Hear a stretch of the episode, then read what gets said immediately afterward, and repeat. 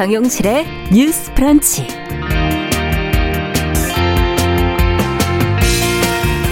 안녕하십니까 정용실입니다.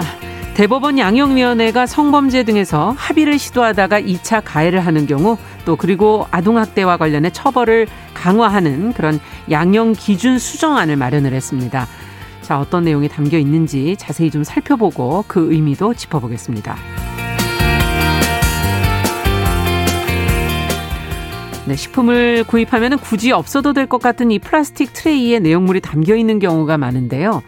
어, 환경단체가 국내 식품 기업들에게 이런 식의 불필요한 포장을 줄일 것을 제안을 했고요. 최근 기업들이 변화의 움직임을 보이고 있다고 합니다. 자, 플라스틱 트레이를 없애야 하는 이유는 무엇인지 또 기업들이 나서면 어떤 효과를 낼 수 있는지 살펴보겠습니다. 10월 13일 수요일 정용실의 뉴스 브런치 문을 엽니다.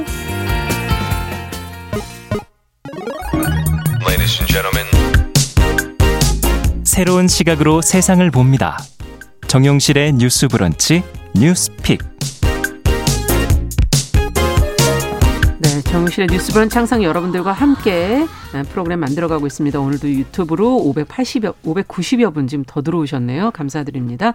콩 앱으로도 저희가 화면으로 보시면서 들으실 수 있습니다. 일요일에는 저희가 뉴부심 뉴스 브런치 부설심리연구소 여러분들의 힘든 마음을 또 같이 하는 시간 준비해 놓고 있습니다. 자, 첫 코너 뉴스픽으로 시작을 하죠. 월요일과 수요일은 이 두 분이 지켜주고 계십니다. 전혜연 우석대 개공 교수님 안녕하세요. 안녕하세요. 전혜연입니다. 네, 전지현 변호사님 안녕하세요. 네, 안녕하세요. 자, 첫 번째 뉴스는 정치 뉴스로 좀 가보죠. 민주당 대선 후보로 선출된 이재명 경기도지사 국정감사를 마친 뒤에 지사직을 선, 사퇴를 하겠다 이렇게 입장을 밝혔습니다. 어제 기자회견에서 어떤 이야기가 나왔는지 어, 좀 들여다보면서 같이 고민해 볼까요?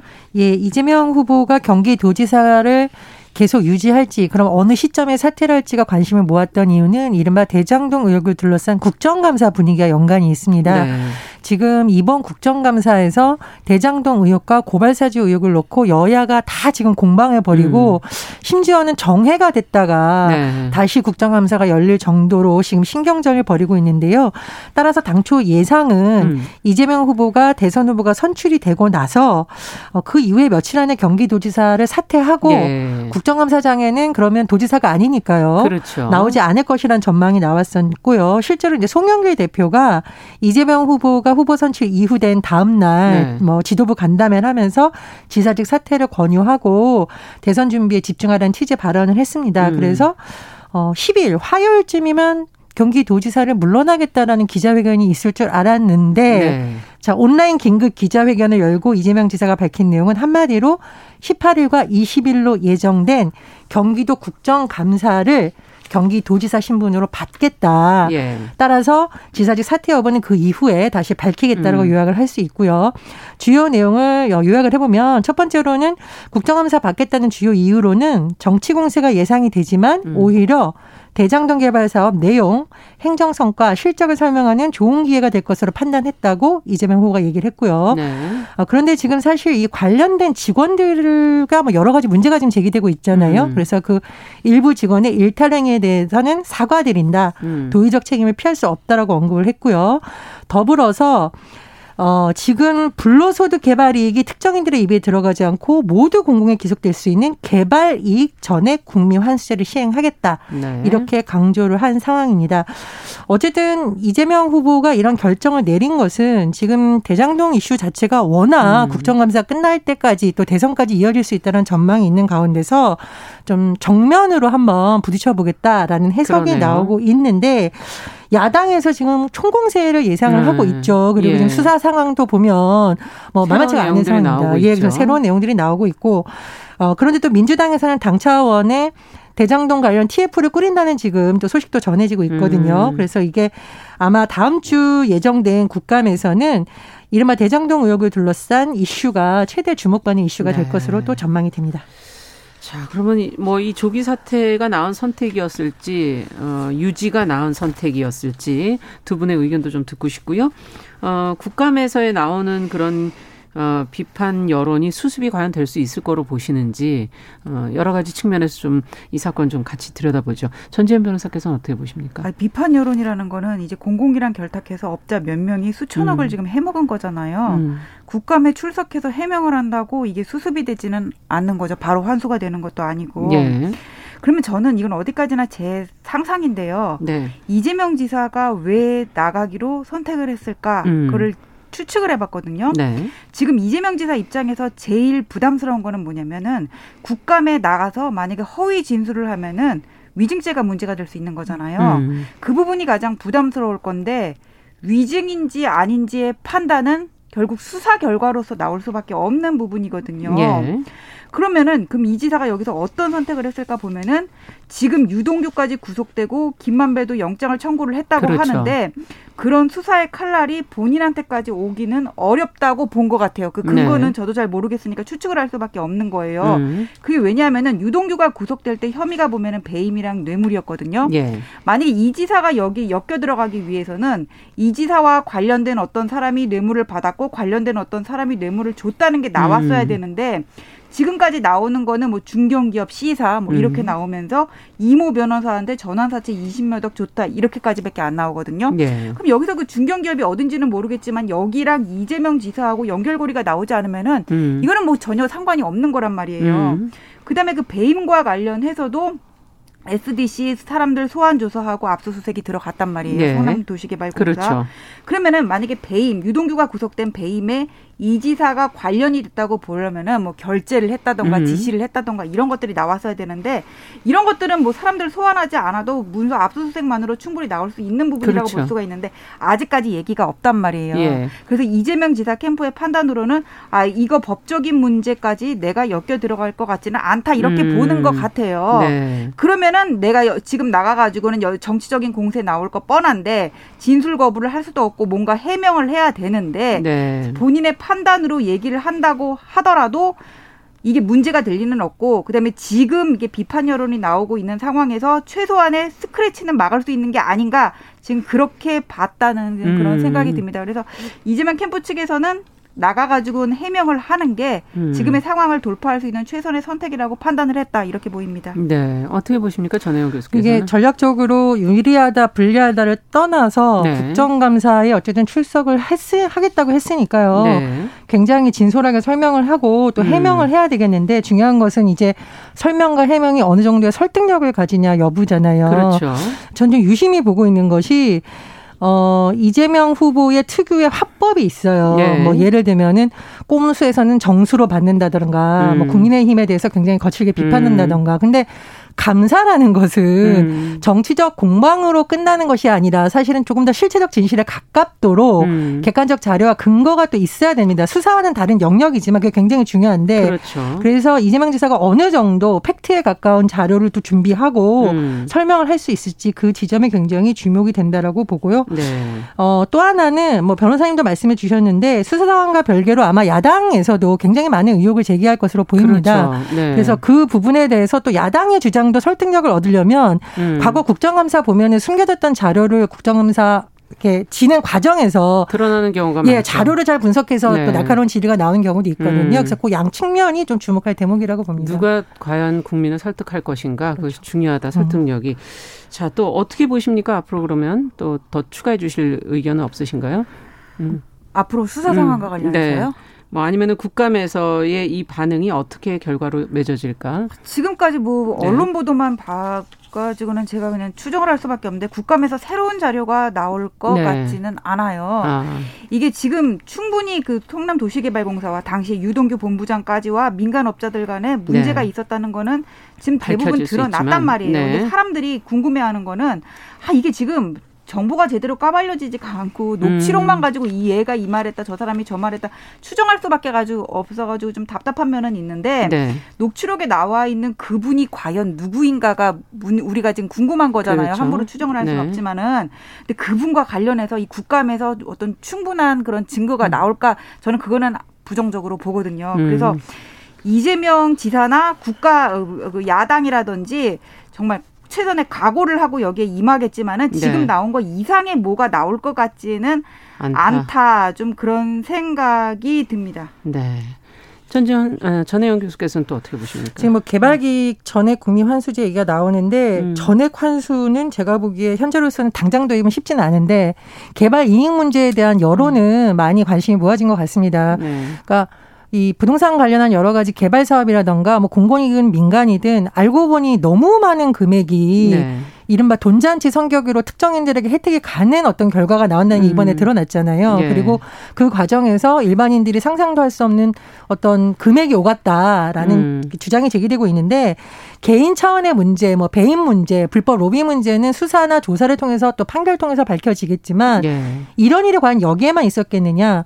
반복되는 문제라는 음. 건 결국 이제 구조적인 문제잖아요. 그렇죠. 그래서 대부분의 언론 사설도 공통적으로 지적하는 문제는 이 구조에 대해서도 정치권이 좀좀 논의를 했었다 했으면 좋겠다는 점이거든요. 이번 기회. 그렇습니다. 예. 근데 과연 국감장에서 그런 논의가 되기는 어렵지 쉽지 않을 것으로 네. 봐요. 그래서 그런 점이 좀 많이 아쉬움이 났는데 그래도 앞으로 국회 차원에서 그런 논의가 된다면 음. 이게 뭐 정쟁 차원이 아니죠. 그건 정말 어떤 대안 차원에서 국회의 승기능이 발휘되지 않을까 음. 그런 생각을 합니다. 네. 아 근데 한 말씀만 네, 더, 하세요. 예. 김만배 씨지 오늘 영장 청구를 했잖아요. 그렇죠. 거기 적시된 혐의를 보면은 유동규 같은 경우에는 그 내부에서 무슨 뭐 추가 수익 환수 조항 삭제하라 그런 것들이 나왔고 그다음에 예. 수표로 뇌물을 받은 게 있어가지고는 8억 뇌물 그다음에 그 배임 해가지고는 구속이 되기가 쉬웠는데 김만배랑 비교를 해보면은 네. 상당히 내용이 난삽하단 말이에요 어떻게 보면은 700억대 뇌물에다가 횡령 50억대, 그다음 배임 천억대 이렇게 돼 있는데 네. 공무원의 배임은 소명하기가 오히려 쉽다고 하더라도 이 사람은 민간업자잖아요. 음. 그 결탁 부분이 소명이 될까 일단 그런 부분에서 좀 의심이 들고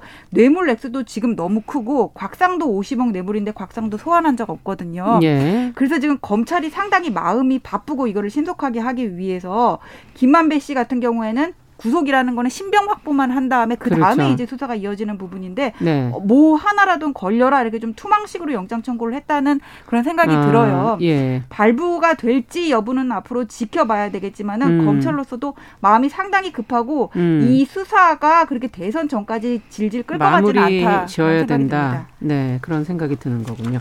어, 앞서 얘기해 주신 구조적인 문제에 대해서는 어떻게 보세요? 전지현 변호사께서는? 아, 이 문제는 음. 지금 개발 이익 전액 환수제 이런 이런 얘기가 나왔는데 네. 이걸로 인해서 국민적인 공분이 많기는 하지만 그렇죠. 도시개발 사업을 하면서 그러면 공공만 들어갈 수는 없는 거잖아요. 네. 민간이 거기에 대한 리스크를 부담을 하고 상당한 수익을 가져갔다면 문제가 되지는 않거든요. 네. 근데 이 사건 같은 경우에도 지분 구조별로 갔으면 되는데 1% 6% 가진 사람들이 지금 수천억을 먹었으니까 지금 문제가 되기 때문에 네. 이런 구조 자체를 민관이 합동으로 할 때 어떻게 할지 거기에 대한 감사는 어떻게 할지를 규정을 해야지 개발 이익을 네. 전부 민간한테는 안 준다 해버리면은 앞으로 민간을 이런 도시개발 사업에 참여를 유도할 필요도 분명히 있는데 네. 이런 의혹까지 꺾어버리지 않을까 좀 그런 우려는 됩니다. 네, 공정한 배분과 더불어서 감사라든지 다른 제도 보완이 좀 더 필요하다 지금 그런 지적이시고요. 전혜영 교수께서 더 하실 말씀 있습니까? 예, 뭐 음. 저는 이게 100% 대안이라고 생각하진 않지만 음. 어쨌든 대안 마련에 대한 논의는 좀 됐으면 좋겠다고 생각을 그렇죠. 하고요. 지금 민주당은 대선 후보가 확정이 됐는데 음. 야당도 이제 토론을 하고 있잖아요. 네. 그래서 대부분의 야당 이제 그 주자들이 대장동 의혹 얘기하면서 이재명 지사를 비판을 하고 있는데 그건 네. 뭐 야당의 주자로서 할 수 있지만 그렇죠. 그렇다면은 문제를 어떻게 해결할지에 대한 얘기도 좀더 음. 나온다면 국민들이 이 사건을 보면서 지금 굉장히 씁쓸한데 네. 그래도 다음번 대선 주자들은 이걸 해결하기 위해서 뭔가 논의를 하고 있다라는 신호로 그렇죠. 좀 읽히지 않을까 그런 생각이 듭니다. 그러니까 네. 야당은 지금 주술 얘기하느라고 바빠가지고 이것까지 논의할 시간이 없어요. 되게 좀 그만하셨으면 좋겠어요. 네, 알겠습니다. 자, 두 번째 뉴스로 저희도 또 가보도록 하죠.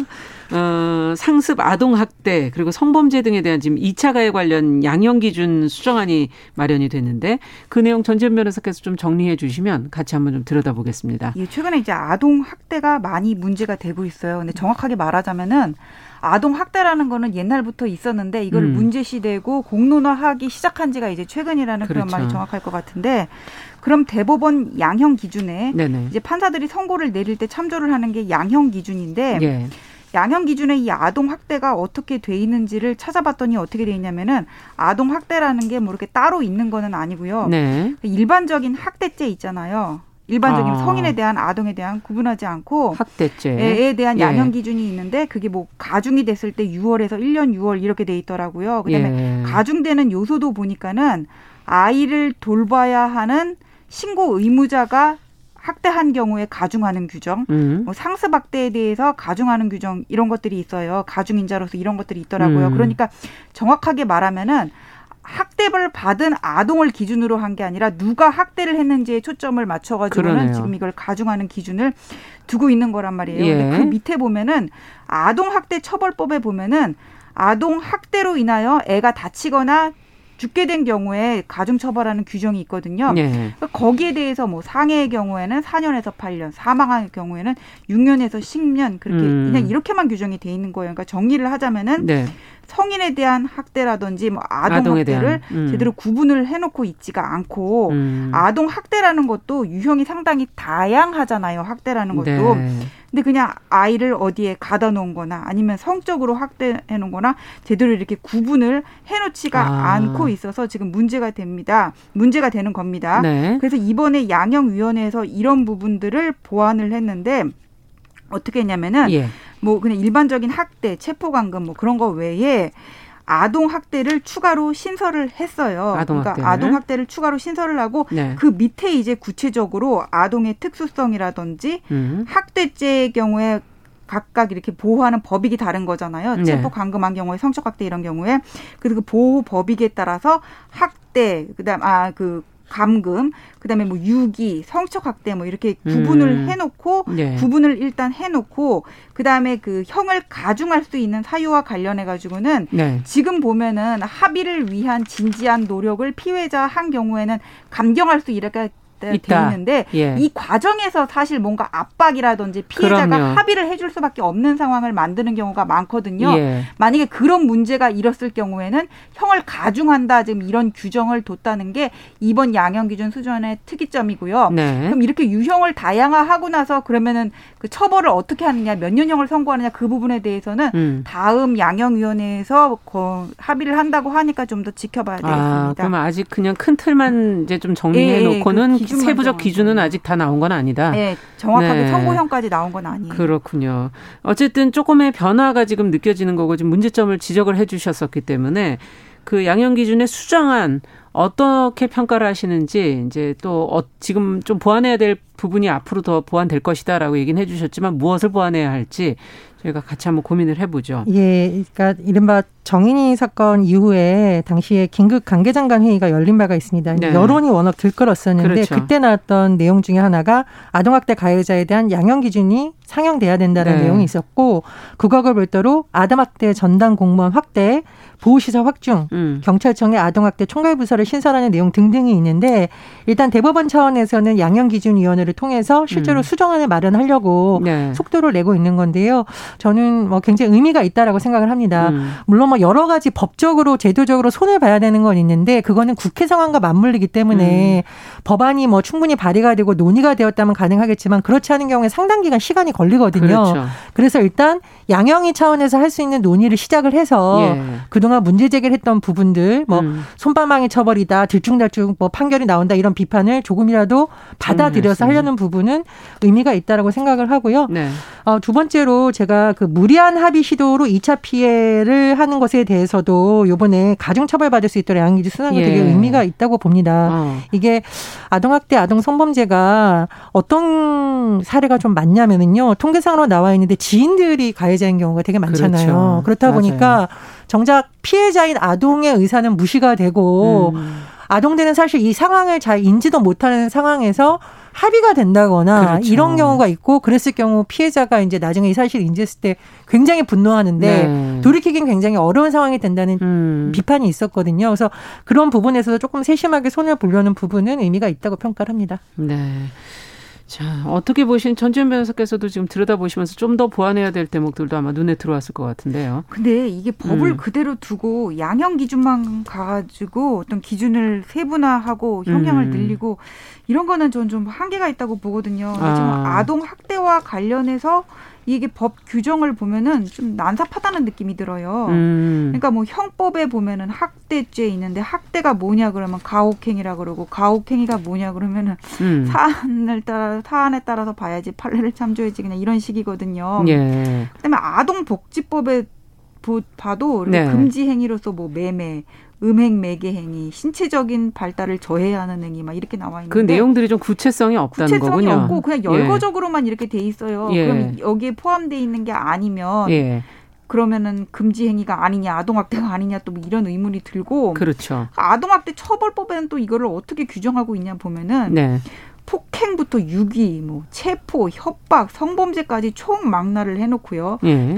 형, 법상에 있는 어떤 개인적 법익에 관한 죄를 총망라를 해놓고 때리고 유기하는 거 뭐 이런 거 해가지고는 아이가 죽거나 사망하면은 가중 처벌한다. 여기가 끝이거든요. 음. 뭐 물론 성범죄와 관련해서는 성폭법에서 특별 특별히 가중 처벌을 받을 수 있다고 하더라도 예. 그냥 이렇게 두면은 안 될 거라는 생각이 들어요. 왜 음. 일반적인 성인에 대한 학대와 아동에 대한 학대는 구분할 필요가 있다. 분명히 음. 구분을 할 필요가 있고 네. 형법에서 말하는 상해라는 거는 물리적인 상해인 거잖아요. 그렇죠. 그러면 정신적인 상해는 어떻게 보상을 받느냐? 어. 아이의 아이가 어떤 그, 그 아이를 강제로 누군가가 어떤 성폭행을 했을 때 맞아요. 그걸로 인해서 물리적인 상처가 안 남았으면은 그냥 정신적으로 손해배상 청구하고 음. 넘어가고 가볍게 처벌하고 넘어가는 거냐 음. 이런 문제들이 뭐 분명히 있게 되는 거거든요. 그렇기 네. 때문에 이거를 법에서부터 아동 학대를 좀 이렇게 하나로 통일을 하고 학대의 예. 유형을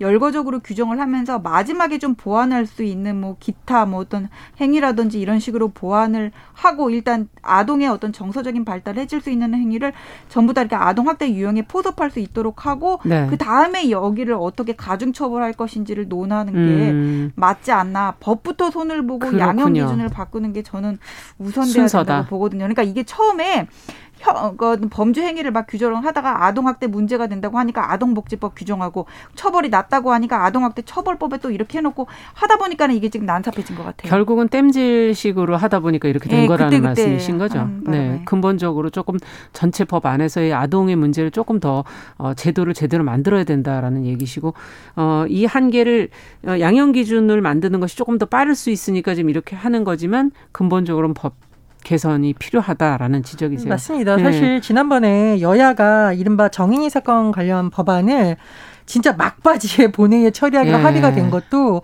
너무 국민적 공분이 높고 왜 이런 법안들을 논의도 안 하다라는 여러 약간 떠밀린 측면이 있거든요. 아동 문제에 관한 것이 항상 뒤로 가니까요. 그렇습니다. 예. 그래서 말씀해 주셨듯이 제가 뭐 저도 말씀 어, 말을 했는데요. 양형이라는 음. 것은 근본적인 대안은 아니고 현장에서 맞아요. 어떤 발생한 여러 거를 보완적인 측면도 있고 음. 국회에서 이런 법안이라던가 심층적으로 좀 분석을 하고 뭐 음. 충돌되는 부분, 네. 미진한 부분, 추상적인 부분에 대한 보완은 좀 계속 이루어져야 될 것으로 보입니다. 네. 국회에서 해야 할 일이 상당히 많은데. 어, 어, 또 어떤 부분 혹시 또 전지현 변호사께서 더 얘기하실 부분이 끝으로 더 있으신지.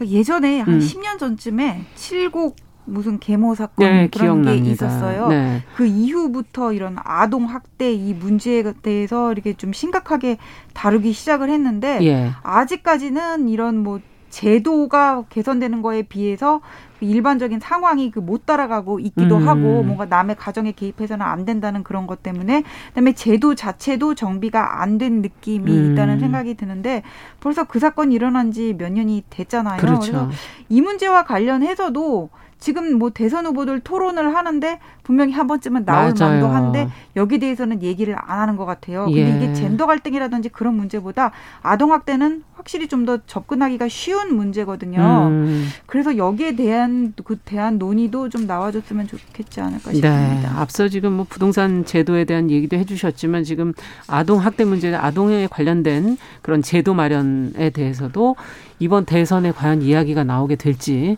네 우려 반 또 기대 반 해보도록 하겠습니다. 자, 오늘 뉴스픽 두 분과 이야기 나눠봤습니다. 전지현 변호사, 전혜영 교수 두 분 수고하셨습니다. 말씀 잘 들었습니다. 감사합니다. 감사합니다.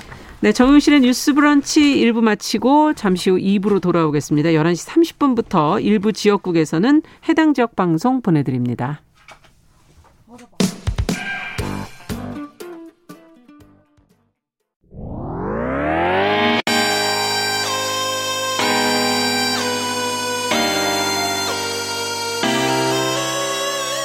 어떤 사람들은 삼루에서 태어났으면서 자신이 삼루타를 친 것처럼 생각하며 살아간다라는 말이 음. 있어요. 3분 즉석카레 만들듯이 법안을 뚝딱뚝딱 잘 만들어내시는 분들이 왜 여기에 대해서는 음. 이렇게 직무유기를 하고 있을까 그런 문제가 들고 따끔하게 이 예. 여성 팬티에 달려있는 정체불명, 의미불명의 리본에 대해서 생각을 하게 됩니다. 도대체 이 아이는 왜 있는가? 경쾌하게 정말 그런가요? 외신도 당황한 거죠. 이 사건을 보고 예. 도대체 한국에서 무슨 일이 벌어지고 있는 거냐. 음. 이거 한국의 성보수주의 때문 아니냐. 할 말은 하면서 같이 고민해 보겠습니다. 고민해 보겠습니다. 세상을 보는 따뜻한 시선. 정용실의 뉴스 브런치. 네, 정신의 뉴스 브런치 11시 31분 되고 있습니다. 필환경 시대를 맞아서 기후변화의 심각성을 되새기고 환경 이슈 알아보는 시간이죠. 환경하자. 서울환경운동연합의 이우리 팀장 자리해 주셨습니다. 어서 오십시오. 네, 안녕하세요. 네, 어, 오늘은 어떤 얘기를 좀 해볼까요? 오늘 조금 기분 좋은 이야기 한번 가져와 봤습니다. 아, 오랜만에 좋은 얘기가 있어요? 네, 근데 그 전에 좀 심각한 네. 이야기일 수도 있겠는데요. 서두를 좀 이렇게 떼겠습니다. 네. 환경에 대한 관심이 요즘 높아지고 있잖아요. 음, 또 그러다 보니까 쓰레기 없는 삶, 그 음. 즉 제로 웨이스트를 직접 집에서 실천하신 분들이 되게 많거든요. 네. 생활 속에서 나오는 쓰레기도 최소화하고 또 배달 음식 같은 거 플라스틱이 너무 많이 나오니까 맞아요. 이런 배달 음식 자체도 아예 시켜 드시지 않으시고 음. 직접 음식점에 가가지고 집에서 챙겨온 다회용 그릇에 담아달라고 용기 내시는 분들도 아, 많습니다. 진짜 대단하신 거예요. 네. 그런데 이게 또 실제로 쓰레기 없는 삶을 실천하려고 할 때 가장 큰 걸림돌이 되는 게 또 바로 장보기이거든요. 장보기. 네, 장보기입니다. 왜 그렇죠? 장은 직접 가서 바구니도 친환경 바구니 가져가서 이렇게 보시는 경우 많잖아요. 그렇죠. 네. 맞아요. 정말 에코백, 장바구니 많이들 들고, 들고 가세요. 요즘에는. 네, 비닐 안 쓰시려고 음. 그렇게 하시는 경우도 많은데 이게 또 쓰레기 문제 중에 가장 큰 문제로 꼽히는 게 바로 플라스틱이잖아요. 플라스틱. 예. 이 플라스틱 문제는 환경적으로 이미 너무 많은 문제가 되고 있다는 게 많이 알려져 있는데 이런 플라스틱 문제를 알고 또 생활 속에서 줄이려고 많은 노력들을 하지만 음. 장볼 때 어쩔 수 없이 나오는 플라스틱들이 되게 많습니다. 음. 이게 또 장을 보고 와서 집에 와가지고 적절히 소분하거나 또 각 자리에 이렇게 두려고 하는데 장바구니에서 음식을 꺼내서 이렇게 소분을 음. 하다 보면 드는 생각이 있어요. 뭐죠? 아니 내가 음식을 샀는데 왜 이렇게 플라스틱을 돈 주고 산 것 같지?라는 생각이 드실 아. 때가 있으실 거예요. 포장이 맞아 비닐도 돼 있는데 그 위에 또 플라스틱으로 돼 있는 경우도 있고. 네 맞습니다. 예 그러네요. 엄청 많이 나오실 거예요. 저희도 다큐멘터리 예전에 이제 플라스틱 관련된 다큐멘터리 보면 이게 결국은 어떤 동물들한테 그게 네. 결국 그 동물을 먹는 또 인간에게 그렇죠. 이렇게 계속 돌고 도는 것 같더라고요. 네, 맞습니다. 특히 또 해양에 유출이 음. 많이 되고 있어가지고 이게 또 많이 문제가 되잖아요. 음. 이게 막 라면 같은 거를 사더라도 플라스틱 음. 트레이 같은 거에 받쳐서 음식이 판매되고 이런 게 있어요. 아. 뭐 예를 들면 뭐 땡땡 우동 뭐 네, 이런 거 네, 네, 아시죠? 뭐 홈런 땡 약간 네, 이런 거 아시잖아요. 맞아요. 네. 그런 음식 같은 것들이 특히 과자나 김, 또 냉면, 아. 뭐 짜장류, 즉석 조리식품 이런 것들이 플라스틱 트레이에 받쳐서 즉 맞아요. 쟁반이죠. 쟁반. 쟁반에 음. 받쳐서 들어 있습니다.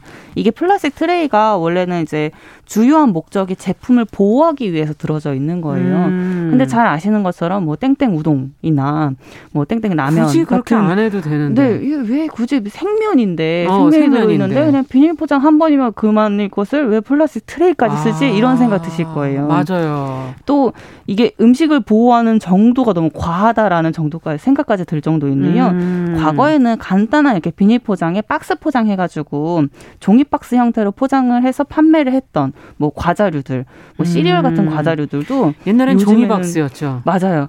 요즘에는 완전히 막 플라스틱 컵에 싸여가지고 아. 막 뭐 약간 소비자들이 간편하게 먹기 위함인 건지 뭔지 모르겠는데 플라스틱을 아. 너무 과하게 사용하고 있다는 생각이 많이 들어요. 그러네요. 자세히 생각해 보니까. 네. 근데 이런 문제들이 사실 소비자들의 입장에서도 이거 되게 음. 별로다라는 생각이 드는 정도인 거죠. 음, 그런 얘기들이 이제 나오는군요. 그렇죠. 옛날에는 그 방송에도 한 적이 있었나? 그 질소 그 너무 많이 들은 과자 봉지 가지고 배 위에 아, 그러니까 바다 어. 위에 띄운 적이 있었잖아요. 네, 맞아요. 배처럼 이렇게 배처럼 연결해 가지고 네, 그 하도 빵빵하게 들어 있어 가지고. 네. 저도 뜰 것 같아요.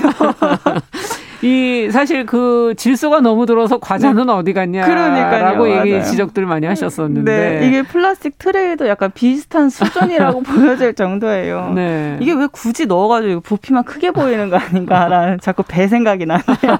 그 질소 포장된 과자칩의 그배 네. 생각이 나는데 네. 이게 플라스틱 환경 문제도 너무 심각하고 음. 또 이게 진짜 있어야 된가라는 문제들에 대한 생각이 있어 있다 보니까 음. 최근에 환경운동연합이랑 한국일보가 같이 아. 플라스틱 플라스틱 트레이를 제거하면 정말로 제품이 손상될까? 한번 실험을 해봤나요? 네, 실험을 해봤습니다. 오. 어. 실제로 트레이 없는 자유 낙하를 주제로 한 실험을 해봤어요. 자유 낙하 떨어뜨리는 거요? 네, 맞습니다. 어, 트레이 없이. 네, 그러면 과연 그 물건이 어떻게 되는지. 그러니까요. 네. 아. 이게 제품을 포장하고 또 판매하는 입장에서는 이건 제품을 보호하기 위한 목적이다라고 얘기를 하기 때문에 음. 정말 정말 그 목적이 맞는가를 한번 실험해 본 그 결과 궁금한데요. 네. 어떻게 나왔을까요? 이게 1.5m 높이에서 예. 트레이가 있는 제품과 또 트레이를 뺀 상태의 제품을 어. 비교해 가면서 여러 차례 낙하시키는 실험이었습니다. 예. 굉장히 가혹하리만큼 엄청나게 많이 떨어뜨렸는데요. 네. 여러 제품을 실험을 해봤는데 제품을 어. 보호하는 목적임에도 불구하고 트레이가 있는 제품도 없는 제품과 동일하게 파손된 것을 확인을 할 수 있었고요. 어. 그러니까 즉 트레이가 있던 없던 파손은 똑같이 일어나는 거죠. 어. 그러니까 왜 굳이 트레이가 있는가에 대한 결과가 나왔고 그러네요. 또 해당 실험을 하면서 사용했던 제품들 있잖아요. 뭐 음. 뭐 제품을 포장을 뜯어가지고 그걸 또 사용을 해보고 했을 텐데 그러고 나서 실험을 끝나고 보니 엄청나게 많은 플라스틱 트레이가 무더기처럼 발견이 된 것, 이렇게 나온 것을 확인할 그렇죠. 수 있었습니다. 네. 또 이런 실험을 바탕으로 환경운동연합에서 플라스틱 트레이 제로 캠페인을 펼쳐가지고 기업들에게 여러 차례 질의서랑 공문을 보냈어요. 음. 이런 트레이는 없어도 된다라는 음. 공문과 함께 이런 사용의 문제점들과 또 개선을 요구하는 질의서를 보냈는데요. 음. 최근에 좋은 소식이 들려왔습니다. 좋은 소식이 어떤 소식입니까? 네, 여러 이 제가 회사들과 즉석 제품 또 김 예. 판매 회사에서 이 플라스틱 트레이에 트레이를 종이 같은 친환경 소재로 좀 전환해 보겠다라고 아, 밝혔습니다. 네. 사실 종이로만 해도 충분할 그쵸? 것 같은데요. 네, 맞아요. 예. 어, 그것이 굳이 플라스틱으로 들어가지 않아도 되고. 그렇죠. 맞죠. 예. 네. 그러면 이제 기업도 인식을 좀 바꾸고 환경 문제에 적극적으로 나서겠다 이런 입장인 건가요? 네, 맞습니다. 음. 이게 소비자들이 직접 요구를 한 사례였어요. 환경적인 음. 문제는 물론이고 또 내용물이 적어지고 부피를 키우기 위한 소재가 아닌가 하는 이 불편함을 그렇죠. 부피를 키우기 위한 네, 네. 표출하신 거예요. 소비자분들께서. 음. 그렇게 해서 이제 환경연합이랑 뭐 소비자 그리고 회원들 시민들 이렇게 다 같이 모여 모여가지고 트레이는 음. 필요 없다면서 기업들한테 이런 부분을 요구한 거고 기업들이 처음에는 사실 이걸 왜 해야 되냐라는 입장이었거든요. 음. 아니 왜 지금도 잘 판매되고 있고 음. 뭐 사실 뭐 우리 거 하나 판매된다고 환경적으로 정말 많이 문제 되겠어라는 그 변화가 귀찮은 그렇죠. 거죠. 소극적인 그런 태도들을 예. 보였다가 이제는 이제 환경 문제들이 너무 많이 대두가 되고 있고 예. 또 소비자들 이런 것들 적극적으로 표출을 하다 보니까 그러니까요. 기업도 변화를 시작을 한 것입니다. 역시 소비자의 변화가 네. 굉장히 중요한 거네요. 맞습니다. 정말 네. 그 운동이 엄청난 파급력을 불러 일으킬 수 있을 거라고 생각이 돼요. 네. 앞으로도 뭐 이 분야만이 아니라 곳곳에 숨어 있는 그 문제들을 아마 네. 소비자들이 지적하시지 않을까 하는 생각도 들고 기대도 하게 되고 네. 어떤 제품을 그러면 친환경 소재로 변화하려고 지금 노력들을 하고 있는지도 좀 들여다봤으면 좋겠네요. 네, 지난 9월 17일까지 환경연합이 요구한 기업은 모두 다 이 플라스틱 트레이를 없애겠다고 선언을 했습니다. 모두 다. 네. 전체적으로는 총 7개 기업인데요. 예. 기업명을 다 말씀드리긴 좀 그렇고 음. 대표적인 제품으로만 말씀을 음. 드리겠습니다. 뭐 파이류나 음. 우리가 아까 말했던 뭐 홈런땡 같은 초코 음. 과자, 음. 뭐 우동, 김 그리고 떡볶이, 뭐 짜장류 등이 있고요. 예. 이런 제품들이 이제 종이 트레이나 또는 트레이 없는 제품을 포장하는 방법을 또 한번 개발을 해보겠다라는 식으로 근본적으로 밝혔어요. 필요하잖아요. 맞습니다. 네. 이게 음. 정말로 그 음식을 보호하기도 물론인 거고 그 목적을 다함으로써 또 음. 플라스틱 트레이 같은 이런 환경적인 문제가 되는 것들을 없애고 그런 요소들을 없애고 그런 제품들을 잘 맞아요. 판매하면 좋은 거죠. 지금 만약에 개발을 해 놓으신다면은 네. 차후에 네. 더 도움이 되지 어, 않을까 하는 맞습니다. 생각도 드는데요. 네. 네. 이 김 판매를 하는 한 회사에서 예. 이런 내용을 밝혔더라고요. 김 트레이 본인들이 이렇게 김 트레이를 뺌으로써 예. 그 김 트레이 아시죠? 그 알아요. 플라스틱 이렇게 작은 손바닥만한 예. 트레이에 김이 있잖아요. 그렇죠. 네, 그런 거를 뺌으로써 1년 동안 80톤의 플라스틱을 감축할 수 있다고 그렇게 할 수 있는 예정이라고 업체에서 밝혔어요. 얘기를 한 거군요. 네, 무려 네. 80톤입니다. 80톤. 이거를 좀, 어, 좀 이렇게 다시 계산을 해 보면 그 양이 10만 명의 개인들이 1년 동안 텀블러를 사용을 해야 감축할 수 있는 양이라고 하더라고요. 그러면 개인이 그렇게 많이 노력하는 것보다 이런 작은 제품 하나 변화하는 게 더 빠를 수도 있겠네요. 어, 그렇게도 볼 수 있지만 예. 사실 저는 개인의 노력도 굉장히 중요하다고 생각이 맞아요. 돼요. 앞서 음. 말씀드렸던 것처럼 개인이 노력을 하지 않고 개인이 이 문제의 심각성을 아, 알지 못했다면 기업이 바뀌었겠나. 기업들이 예. 변화하지도 예. 않았을 거고요. 맞습니다. 근데 또 달리 말하면 국민 개개인이 10만 개개인이 10만 년 동안 음. 아 10만 명이 1년, 1년 동안, 동안. 네, 해야 될 것을 기업이 이것 하나 변경을 함으로써 큰 감축분을 가질 수 그러네요. 있다는 것이고요. 네. 그런 효과를 발휘할 음. 수 있다는 뜻인 거고요. 음. 이게 기업이 환경을 위해 실천해야 될 것이 너무 무수히도 많아요. 그러네요. 근데 그 중에 하나가 플라스틱 트레이입니다. 음. 기업이 움직여야 할 때라고 생각이 되고요. 또 이게 또 기후 변화가 심각해지고 환경 음. 문제에 관심 갖고 직접 생활에서 실천하는 뭐 zero waste나 이런 것들을 실천하시는 분들이 되게 많아지고 있는 상황이라서요. 네. 생활 속에서 작은 실천부터 시작하려는 사람들에게 처음부터 큰 고민거리를 던져주는 이런 플라스틱 트레이 같은 걸 빨리 없애주고 음. 기업들이 많은 변화를 해야 될 때라고 생각이 됩니다. 네. 변화한 소비자에 맞춰서 또 새로운 어, 방법을 찾아보신다면 앞으로도 또 좋은 길이 열리겠죠. 네. 서울환경운동연합 이우리 팀장과 함께 식품 포장에 사용되는 플라스틱 트레이를 왜 없애야 되는지 같이 한번 생각해 봤습니다. 말씀 잘 들었습니다. 네, 감사합니다. 감사합니다.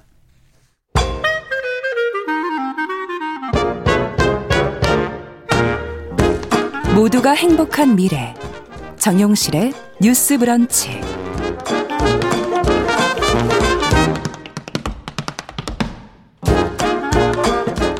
정실의 뉴스 브런치 듣고 계신 지금 시각 11시 42분 향해 가고 있습니다.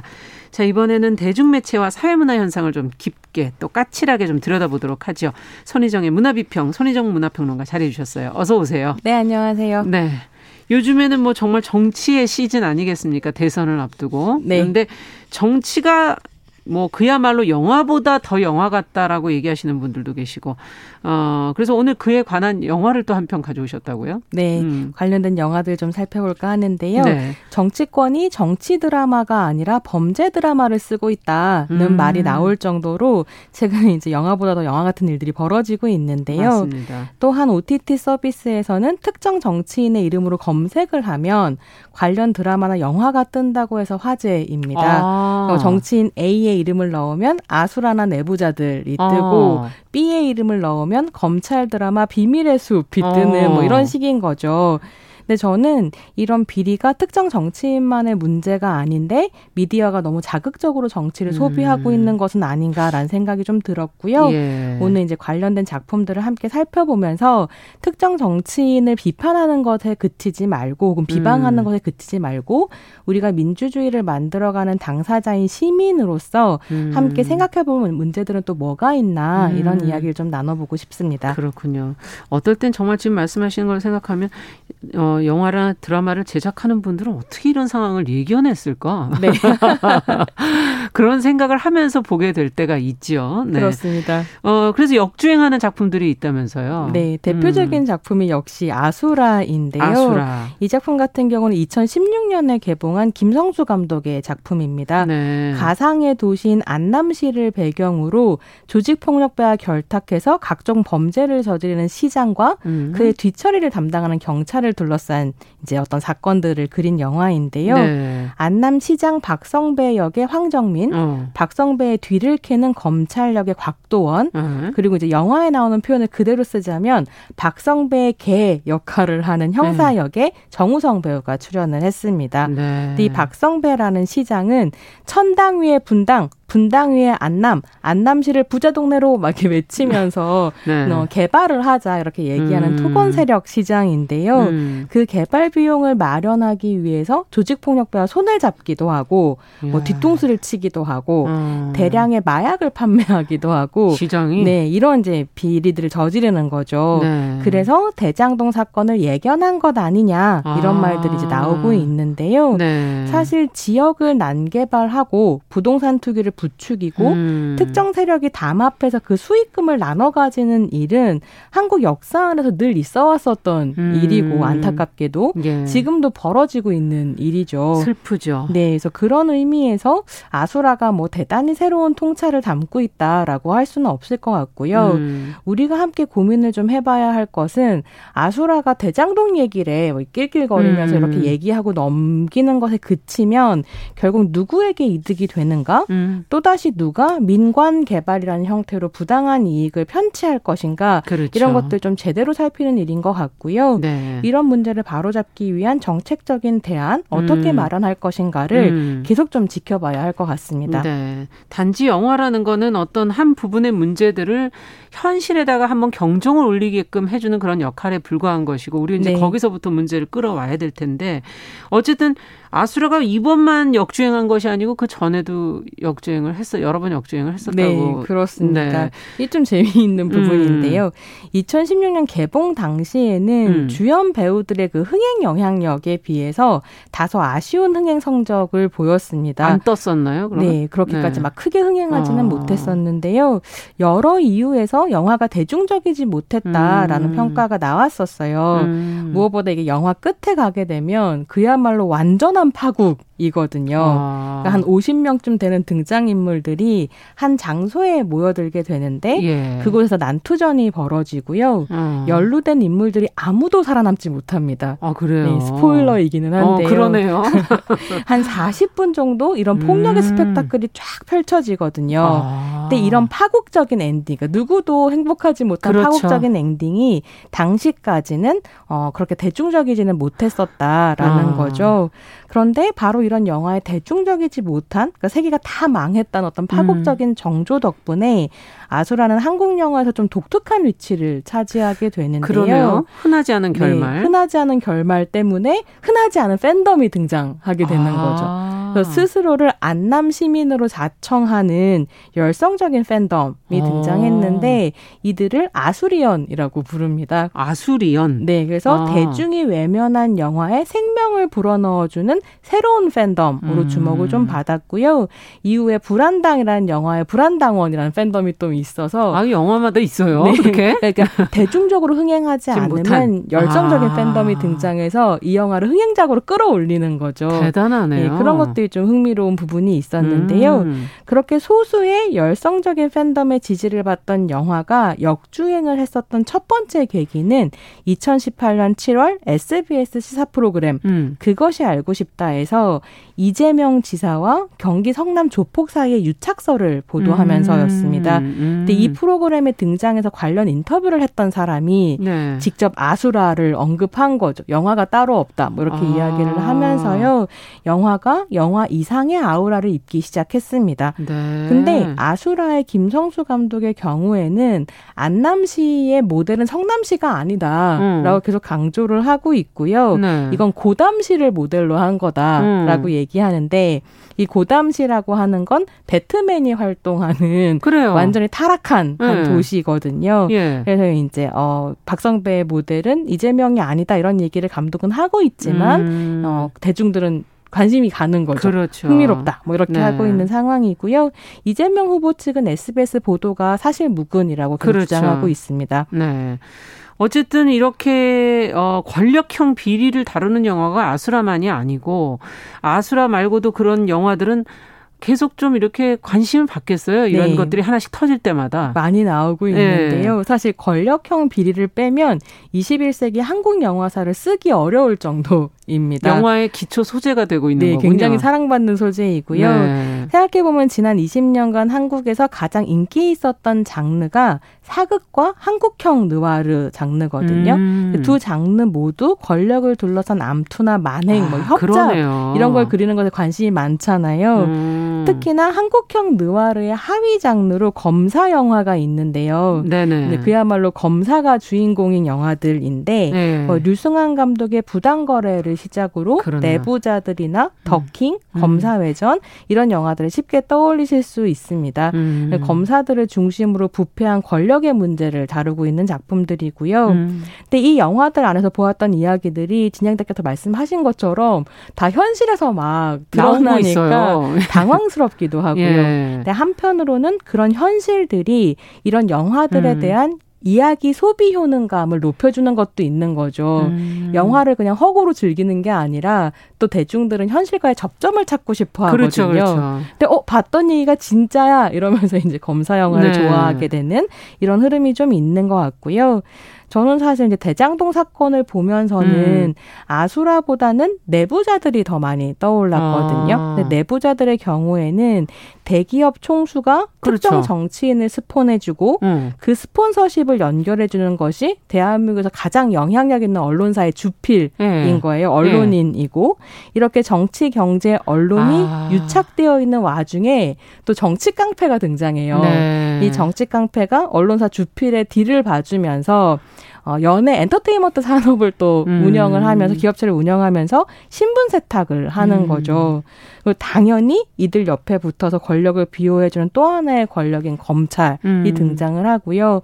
대장동 사태를 보면 이게 다 얽혀 있잖아요. 음. 그러면서 개인적으로 한 시민으로서 가지는 의무는 무엇이냐면 음. 왜 언론이 자성하지 않는가라는 예. 문제인 것 같아요. 그래서 권력과 유착되어 있는 언론인들이 어떻게 활동하고 있는지 음. 내부적으로 좀 감, 감찰하고 외부적으로 견제해야 하는 거 음. 아닌가? 막 이제 정치권만 때릴 것이 아니라 그렇죠. 네, 이런 생각을 좀 하기도 했습니다. 네. 그 정치 권력과 그 경제 뭐 이런 모든 부분의 권력을 견제해야 할 역할을 제대로 안 하고 있으니까요. 음. 예.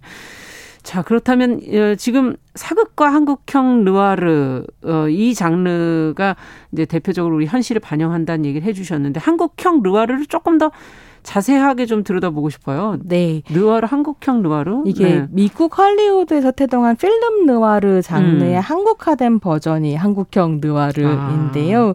필름 느와르 같은 경우에는 2차 세계대전 즈음부터 시작해서 전후 미국 사회의 혼란과 함께 등장을 했습니다. 했습니다. 음. 그러니까 사회적 혼란을 좀 반영하고 있는 장르라고 할 수 있을 텐데 필름 느와르는 느와르가 이제 검다라는 불어잖아요. 네. 검은 영화라는 이름에 걸맞게 도시의 뒷골목을 배경으로 음. 시각적으로는 굉장히 어둡게 콘트라스트가 음. 강하게 드러나는 어떤 어, 이미지들을 보여주고요. 음. 도시의 익명성과 어떤 성적인 혼란, 질서가 없는 혼돈 상태를 주제로 삼습니다. 아. 근데 이런 필름 느와르에 꼭 등장하는 캐릭터들이 있는데요. 어떤 캐릭터입니까? 우선은 무엇이 진실이고 무엇이 거짓인지 알 수 없어서 혼란에 빠져 있는 음. 남자 주인공이고요. 음. 대체로 이제 직업은 탐정이거나 현응사, 그러니까 아. 진실을 투적할 수 있는 위치에 있는 사람들이고 예, 예.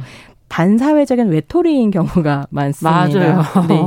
두 번째로 꼭 등장하는 어. 캐릭터는 판무파탈 캐릭터인데요. 아. 치명적이고 타락한 악력 캐릭터입니다. 그래서 남성 주인공을 유혹해서 어. 인생을 망하게 하는 역할을 대체로 하고요. 네. 그랬을 때 이런 남자 주인공들을 괴롭히는 가장 큰 질문은 많은 경우에 음. 과연 저 여자가 저 파무파탈이 응. 나를 사랑하는 걸까 아닐까 나를 이용하고 버린 건가 어. 아닌가 뭐 이게 어. 이제 가장 큰 혼란이기도 한 거죠.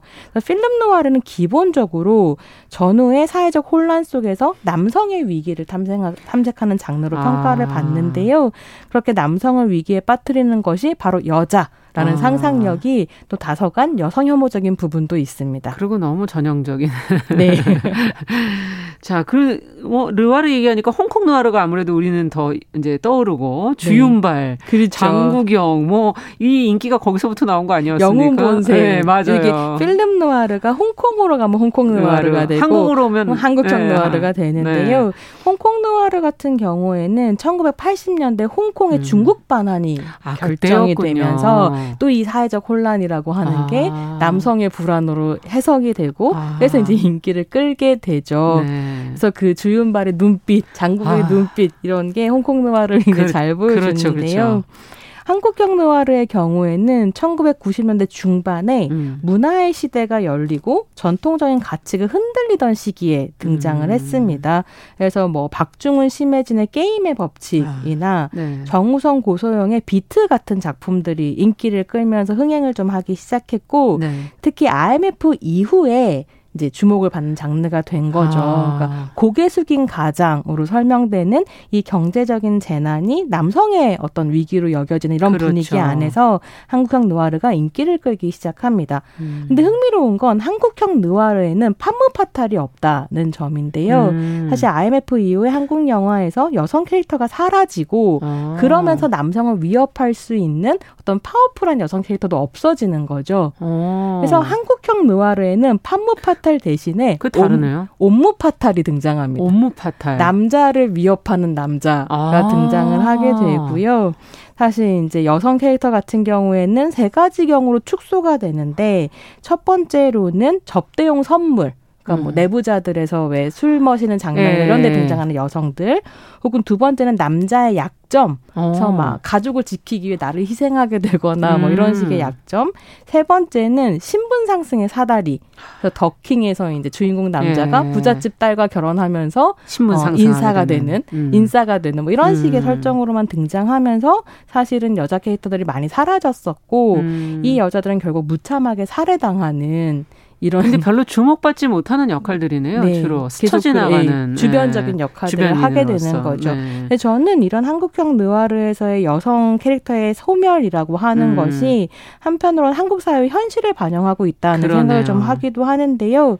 대장동 사건에서도 여러 힘 있는 법조인들의 줄을 대고 있던 화천대유 대표가 그냥 좋아하는 형님들이다 음. 이렇게 얘기를 했는데 되게 상징적이라는 생각이 들더라고요. 그러니까 네. 형님 정치, 형님 경제, 뭐 그렇죠. 뭐 형아우 네트워크 아. 이런 것들이 한국 사회 비리의 핵심에 놓여 있고 이 네트워크를 깨야 권력형 비리와 제대로 싸울 수 있겠구나라는 그렇죠. 생각이 좀 들었습니다. 네. 지금 이제 시간이 한 30초 정도 남았는데 끝으로 요즘에 또 많이 언급되는 영화 볼만한 네. 게 있다면 관상이라는 관상. 영화가 수양대군이 관상쟁이에게 내가 왕이 될 음. 상인가라고 물었던 그 영화 인데요. 네. 왕자를 손에 쓰고 나오신 분 덕분에 어. 화제가 되고 있습니다. 근데 우리가 네, 네, 조선 시대에 사는 것도 아니고 음. 망타령을 좀 그만하자라는 생각을 했습니다. 네. 손희정의 문화 비평 오늘은 권력형 비리 부조리한 정치 현실을 다룬 영화들 같이 살펴봤습니다. 말씀 잘 들었습니다. 감사합니다. 감사합니다. 정용실의 뉴스 브런치 수요일 순서도 같이 인사드리겠습니다. 저는 내일 오전 11시 5분에 다시 뵙겠습니다. 감사합니다.